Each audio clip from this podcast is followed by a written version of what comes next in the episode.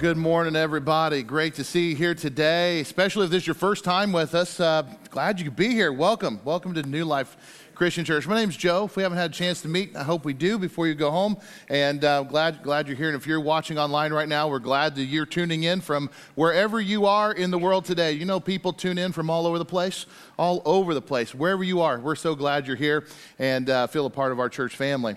Hey, uh, before we go to the word today, I, I want to talk about something real quick. How many of you got my email that I sent out on Thursday? All right, a good number. How many of you actually read it? No, I'm just kidding. I sent out an email on Thursday telling you all about this uh, Christmas love offering that we're taking. And I just want to encourage you to read it if you haven't read it. Um, pray on that, um, of what we're trying to do with that. And, and if you did not get that email, but you're on the list, you may want to check your junk email folder, your spam folder.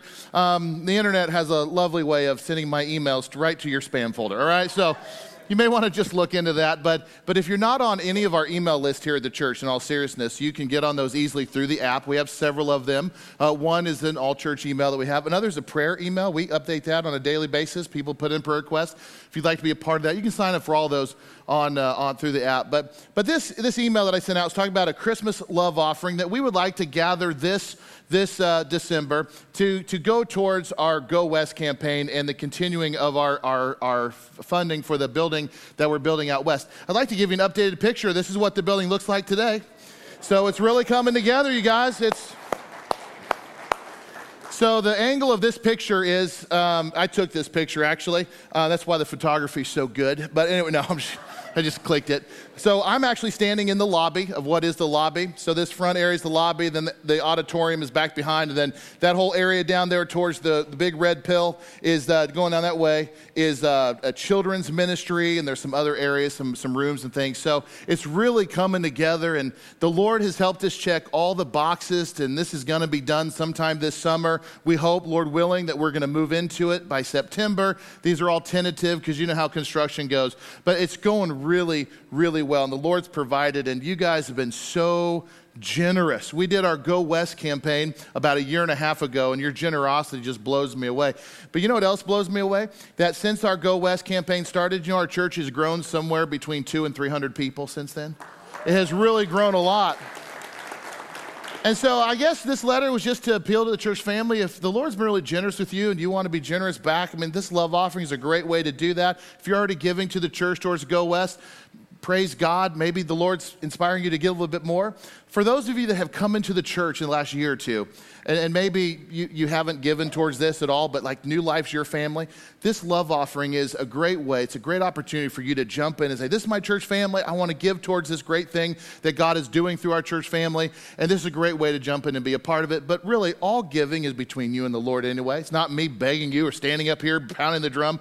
Giving is an act of prayer and response of faith. And as you pray on this and you weigh on it, if the Lord leads you, then just follow. If he doesn't, then don't. But this is between you and the Lord. And if you choose to give, um, there's several ways to do it. You can just go online and do that's probably the easiest way. Just go to our website, click the give icon, and select the Go West Fund and give that way. There's uh, giving envelopes in the uh, in the atrium at our Welcome Center. You can put a gift in there and put it in the metal offering boxes at the back of the room.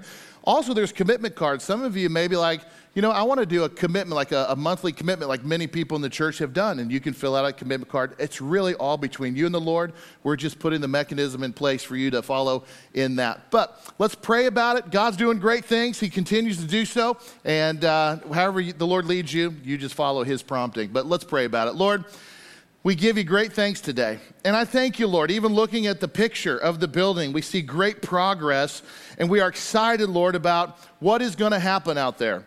Lord, in, in less than a year, the ministry that's going to be taking place, um, it's the things that we, we sit back and visualize and just trust, Lord, and thank you in advance for what you're going to do. Lord, I pray for many saved lives out there.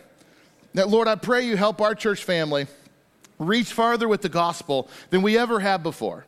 Lord, we just, we just thank you for it. We thank you for providing. Lord, we ask you specifically to bless this love offering. Lord, would you just put on our hearts what it is you'd have us to give and that we may respond according in faith, Lord, between, between what you're doing and what you're doing in our lives, Lord. Would you just make it clear?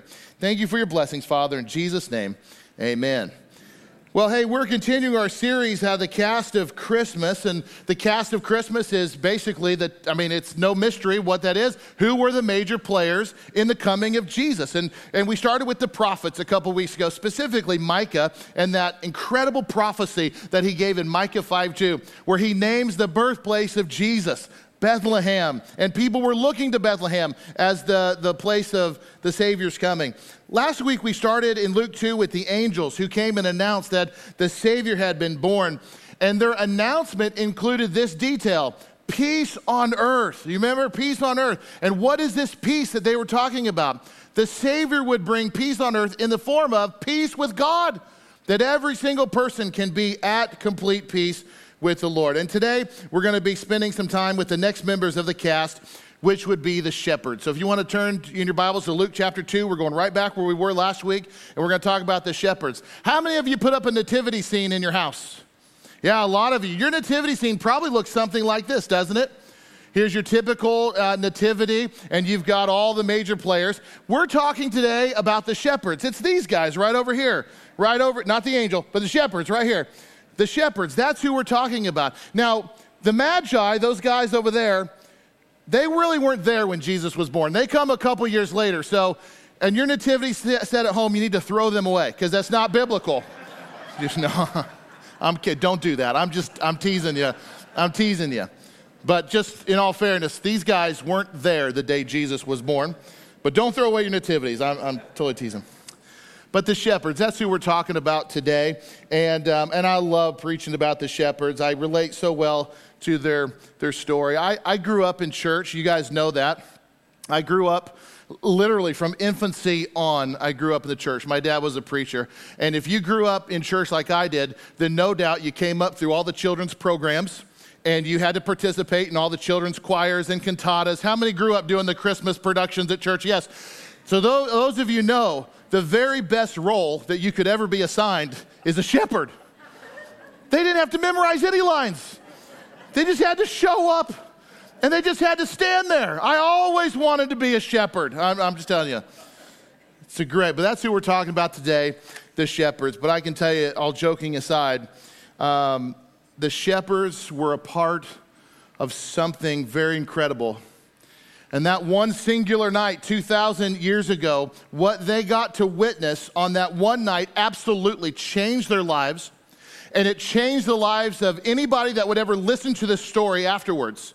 Can you imagine, if you know the, the story well, can you imagine sitting down with one of these shepherds in the weeks after the coming of Jesus, listening to them tell the details of that very night? You don't think your life would be radically changed by just hearing what they went through? When I was in Israel several years ago, I had the incredible opportunity to visit the location where Luke 2 happened. To visit the actual fields where the shepherds were the night that the angels made the announcement. The place in Israel today is known as the Shepherd's Field. And when you visit there, like I did, um, it's not one of those places that's going to visually blow you away. What I mean by that, it's not like for the very first time coming over the Mount of Olives and seeing the skyline of Jerusalem off in the distance. It's not that kind of wow. It's not the kind of wow where you're approaching the Temple Mount and you're standing at the Western Wall and you're seeing all the people praying. It's, it's not that kind of wow. And it's not the same kind of wow that you might get when you're standing at the Garden Tomb, you know?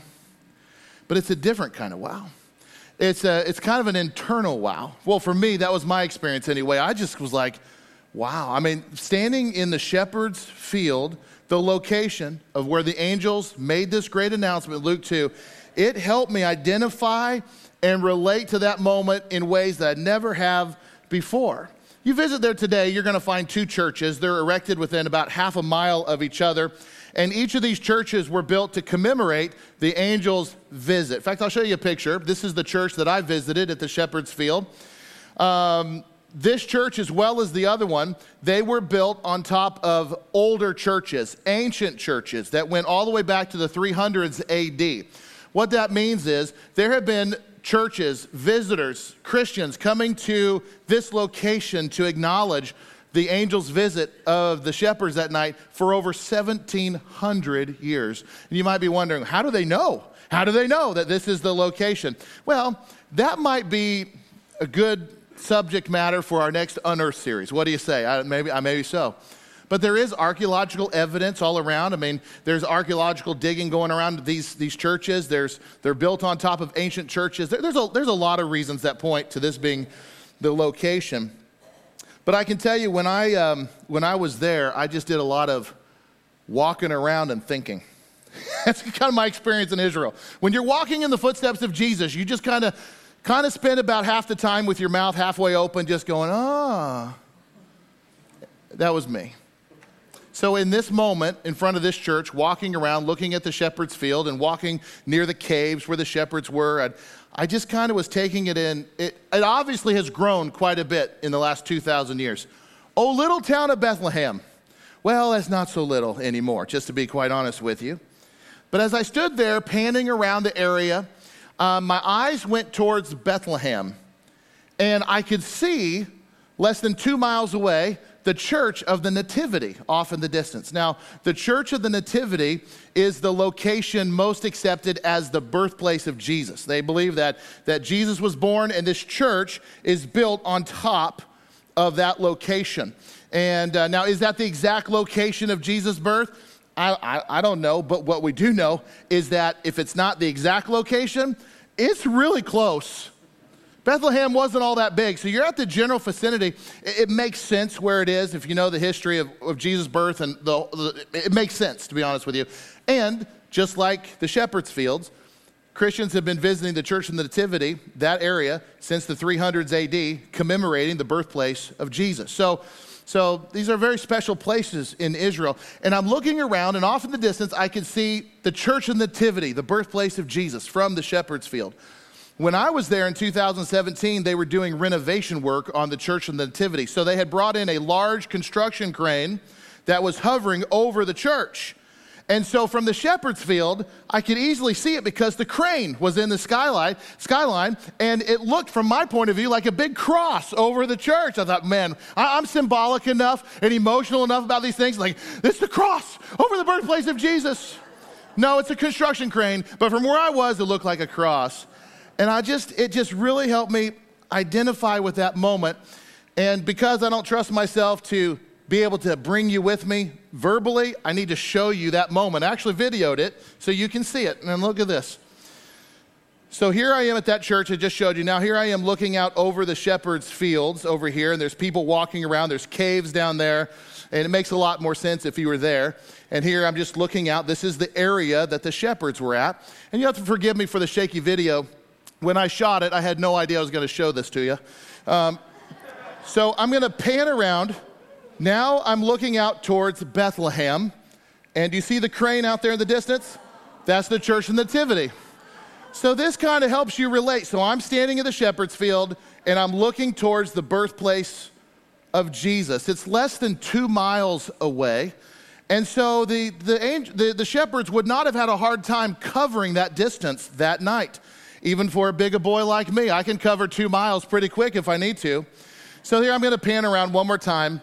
Here's the shepherd's fields. This is where it happened, right down there. There's a church built to commemorate it. And as I turned around and looked towards Bethlehem, I could see the birthplace of Jesus up on the hill there. I hope that helps you identify a little bit of just this location, this place, um, this special place. And I stood there taking it all in, and it's, it's so strange. I could feel it.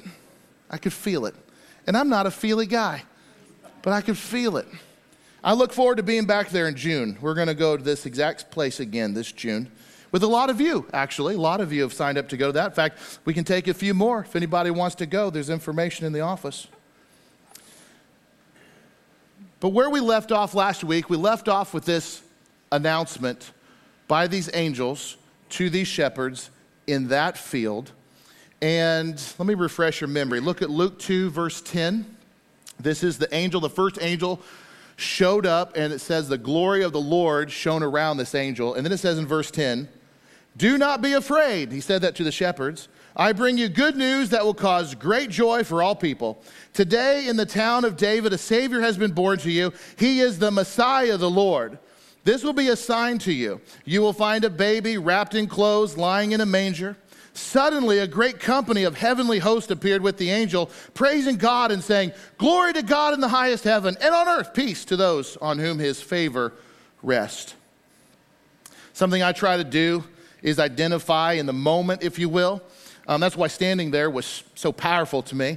But what would it have been like to be one of the shepherds that night? I mean, here you are it's dark. You know, what you saw in the video was a lot of city. None of that was there 2,000 years ago, okay? Bethlehem was just off in the distance. Maybe a small campfire or two off in the distance. You knew that was the direction of Bethlehem.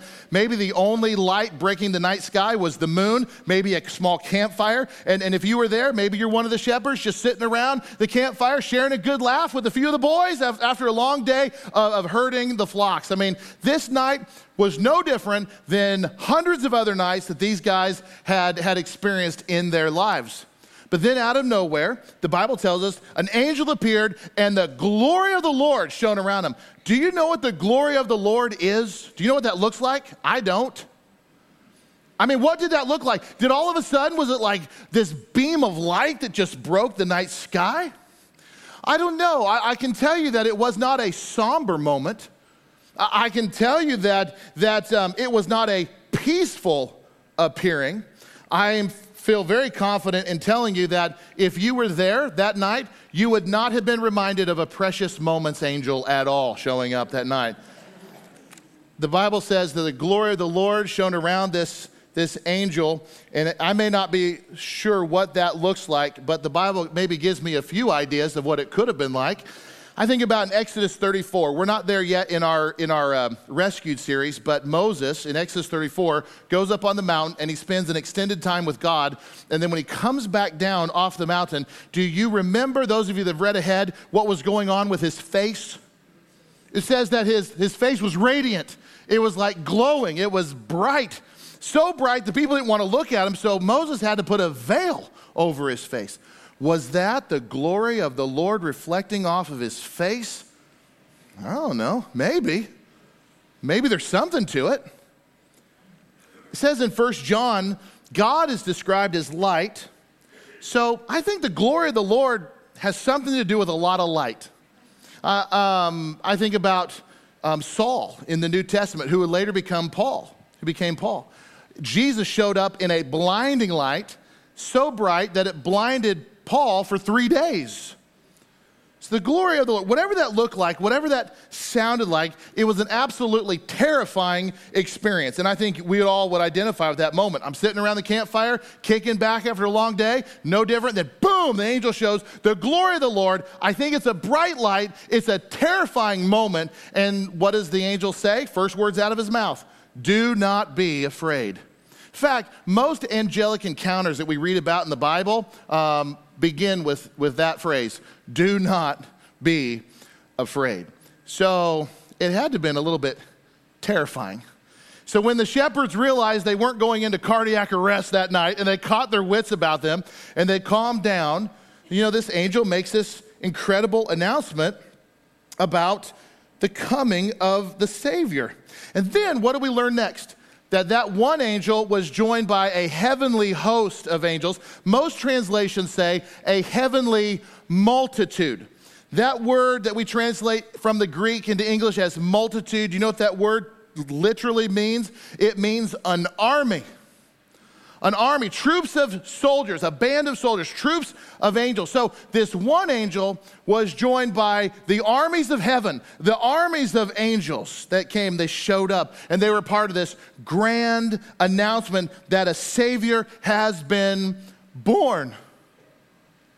And I wonder, what an incredible show of force. Why in the world would God send his army? On the night that Jesus was born. I've got some ideas. You know, um, the Nativity, when we read about it, when you look at the Nativity picture, it is the picture of the Nativity through the eyes of the gospel. But you know, there's another picture of the Nativity through the eyes of the spiritual world. Did you know it exists? It's in Revelation chapter 12.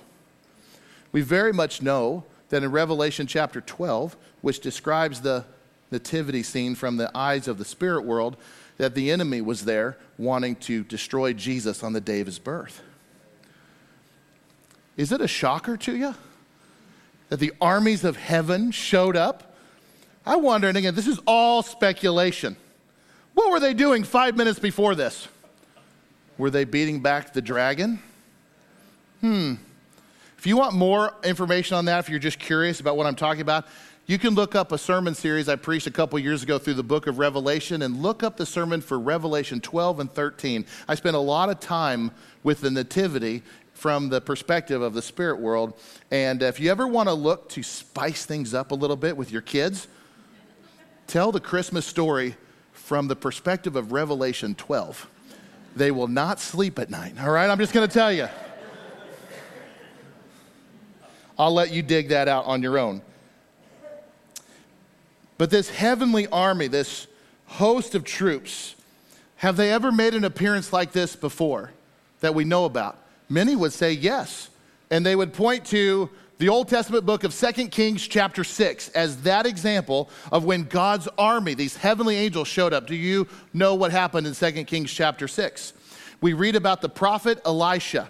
He is being hunted down by the king of Aram. He wants Elisha dead.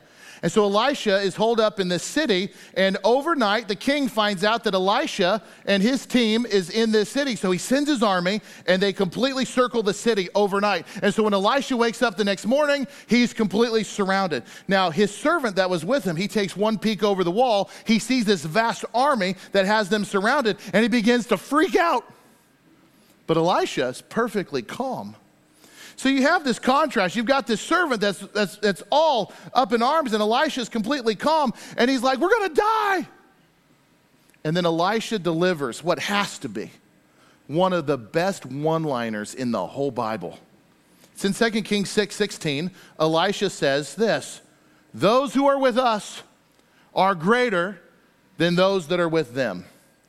How powerful is that? What did Elisha know that his servant and anybody else they, they didn't know? I, tell you, it's the same thing we know today. Those who are with us, the Lord is more, it's greater, it's more than those that are with anyone else. And then in verse 17, Elisha prayed to God and said, God, would you please open the eyes of my servant so he can see what I can see? And it says that when the servant, that the Lord answered his prayer and he looked out to the hills, and what did he see where this vast king of Aram's army was? What did he see? He saw hills full of horses and chariots of fire. He saw God's army. That's what he saw. And they were real and they were present, and they kept the king of Aram from touching Elijah. Was that army in 2 Kings 6 the same army of angels that showed up in Luke chapter 2 the night that Jesus was born? Sure seems like it. Will we ever get to see this army of God with our own eyes? Yes.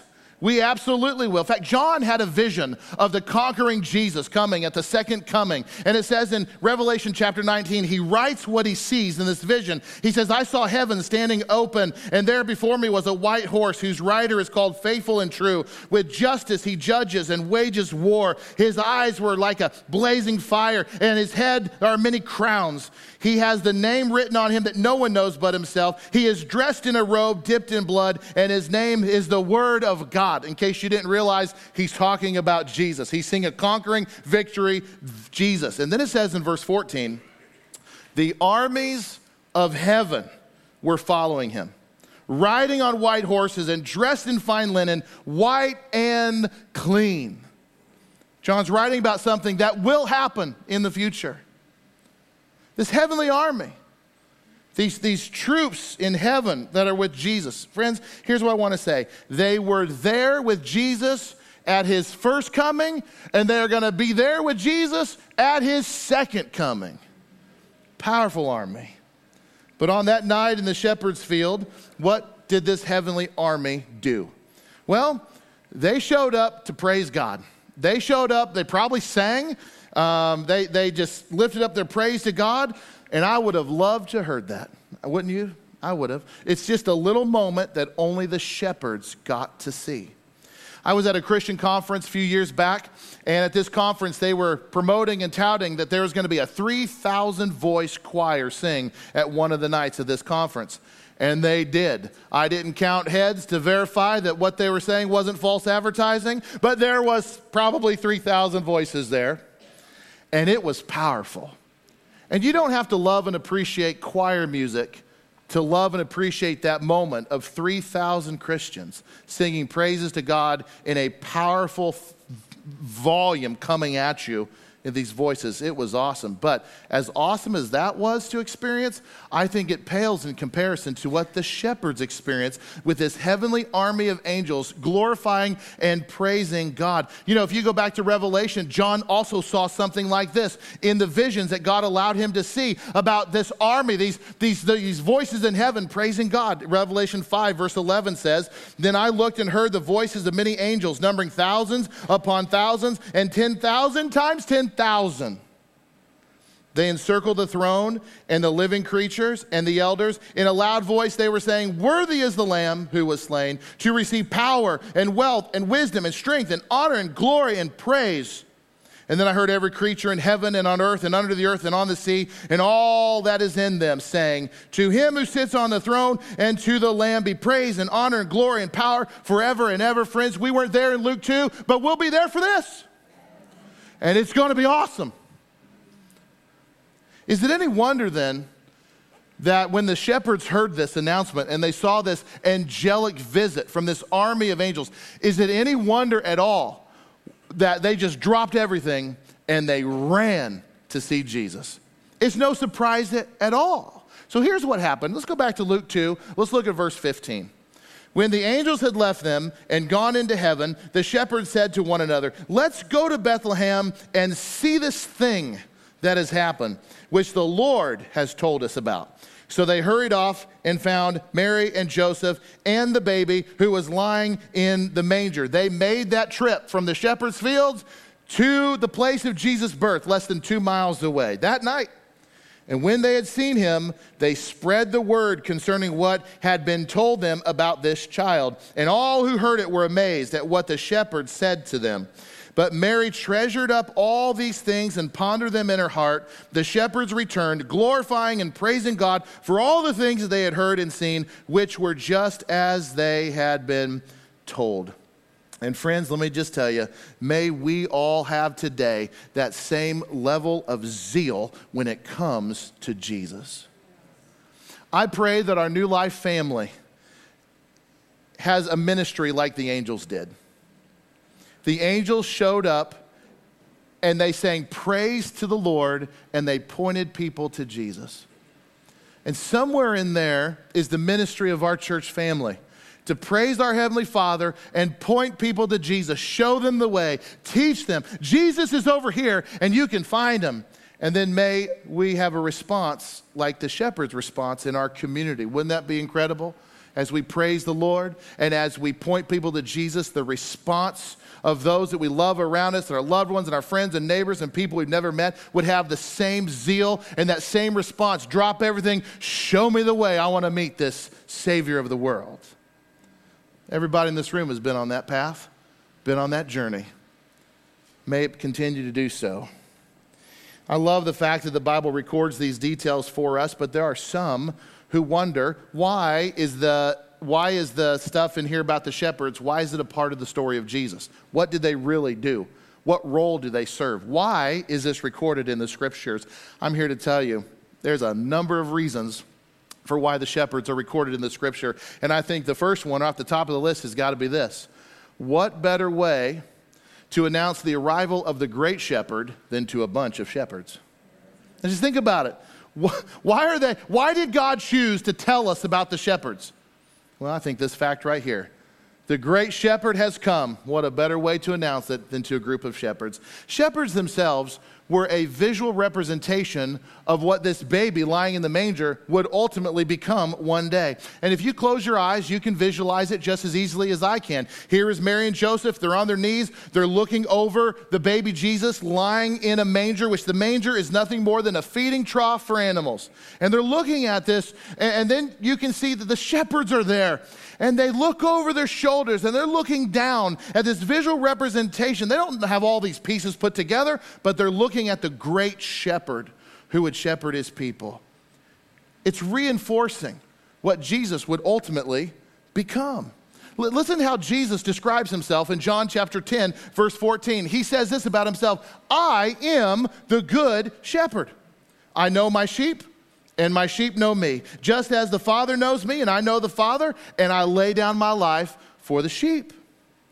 So, this little boy lying in the manger will grow up to be the great shepherd of the world, great shepherd that will gather his flock. All of us who know his voice will follow him. And in order to do this, the great shepherd will lay down his very own life for his flock. The great shepherd will sacrifice himself and shed his own blood for the sake of the flock. This great shepherd who will lay down his life for his flock will also take it up again. And it's not an accident that this announcement of the great shepherd was made to a group of shepherds. Why else are the shepherds significant in Luke chapter 2? Well, I can tell you this they're significant because they shout this truth loud and clear Jesus is for everybody. Jesus is for everybody. In fact, if you're taking notes today, that's the second point in your app notes Jesus is for everybody. Who is this good news of great joy for? The angels announced. It's for you, me, and everybody in between, past, present, and future. Shepherds in that day were just kind of your ordinary folks. In, in fact, there's a lot of record of how shepherds were actually kind of looked down upon they were not the elite of the society. They didn't rub shoulders with the rich and famous. That's, that's not who the shepherds were. If they were out, any shepherd out there watching their fields at night probably worked for somebody else. They worked for meager wages, and it wasn't one of those things like, man, I want to be a shepherd one day. It wasn't one of those kind of professions. Shepherds might be the first century average Joe. Where in the world back then or, or today Will the average Joes of the world have access to a king? Nowhere. Nowhere. The closest we're going to get to the king and queen today is his brother in the network special that's about Meghan and Harry. That's about as close. My wife says, We got to watch this Meghan. And my wife loves the royal family, by the way. She goes, We got to watch this special on Meghan and Harry. It's on Netflix. I'm like, Nope, I'm out. Don't care. I'll probably watch it. But, you know,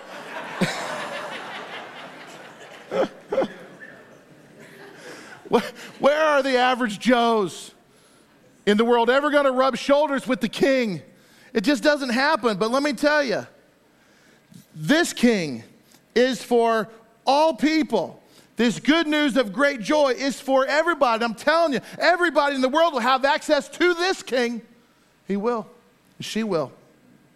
So it's not just good news for the Jews, it's good news for the Gentiles as well. It's not just good news for a bunch of poor shepherds, it is good news for a bunch of rich magi who are on their way to see him. It's good news for everybody. This child lying in a manger that night would hold the key to changing the world in which we live in today, saving every single person from then till now and in the future who would ever turn to the Lord in faith.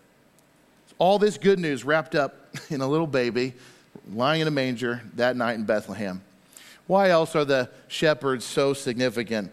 It's because, and this one speaks right to my heart, it should speak to yours too. They're the very first examples we have in the Bible of people stepping out in faith in response to Jesus. They're the very first ones stepping out on faith in response to Jesus. So these shepherds that night, they were given information. Where did they get this information? They got it from the angels. A Savior has been born, peace on earth is going to come. And they were given an invitation go and see what has happened. So they got information, they were given invitation, but let me tell you something these shepherds still had to do. They had to act on it. They had to act and they had to respond in faith. Do you realize that those shepherds surely had the right to, after the angels went into heaven, to say, I'm not going up to Bethlehem. This is a two mile walk. Are you going to Bethlehem? I'm not going to Bethlehem. I'm not going. They could have said no, but they didn't. They hurried because they wanted to see this thing that the angels announced. They were given information, they were offered an invitation, and they accepted it and they went to find Jesus. They responded. And friends, I'm going to tell you today, our story is no different than that. Their story is in the Bible because they paint for us the roadmap of every single person who's ever walked this earth. I receive information about Jesus.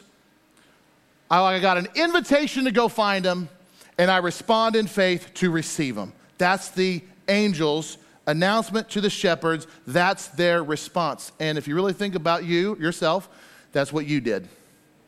That's what you did.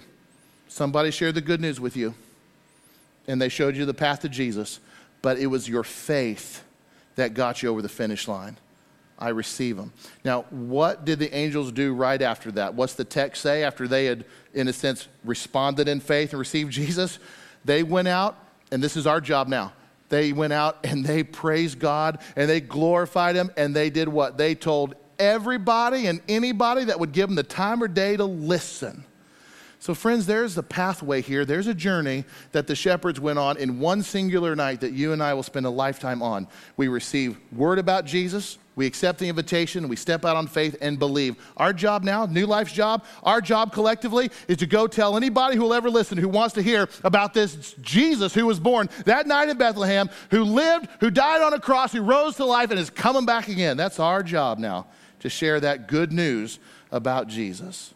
So, friends, he who has an ear, let him hear what the Word of God has to say to us today. Can I pray for you? Lord, we give you great thanks for today. As always, Lord, we thank you for your holy word. I thank you, Lord, for the, the words of Luke chapter 2 that teach us about these shepherds and this visit by the angels, Lord. And I pray, God, that we too will identify with the moments of that night in a way that we have yet to identify with them before. But Lord, I pray that you help us be like these shepherds. But Lord, I pray that we're on this end of the praising and glorifying God part. But if there's anybody in this room here, Lord, that has yet to respond in faith to Jesus Christ, their Savior, Lord, I pray that today's the day that they say, I've seen enough, I've heard enough, and now I want to go with Jesus. I pray that if there's anybody in this room that needs to follow you, Lord, today, that they'll do it. Lord, for the rest of us who have made you the leader of our life. Through our faith in you, Lord, I pray that we're like the shepherds now, rejoicing, glorifying God, and telling the world about what you have done. That, Lord, you came, you lived, you died on the cross for the forgiveness of our sins. The great shepherd laid down his life for the flock, but you took it up again. Three days later, you rose to life. You've ascended into heaven. And Lord, we're waiting for that day when you will come again with this vast army of angels to make everything right. So, Lord, we glorify you today. In Jesus' name, amen.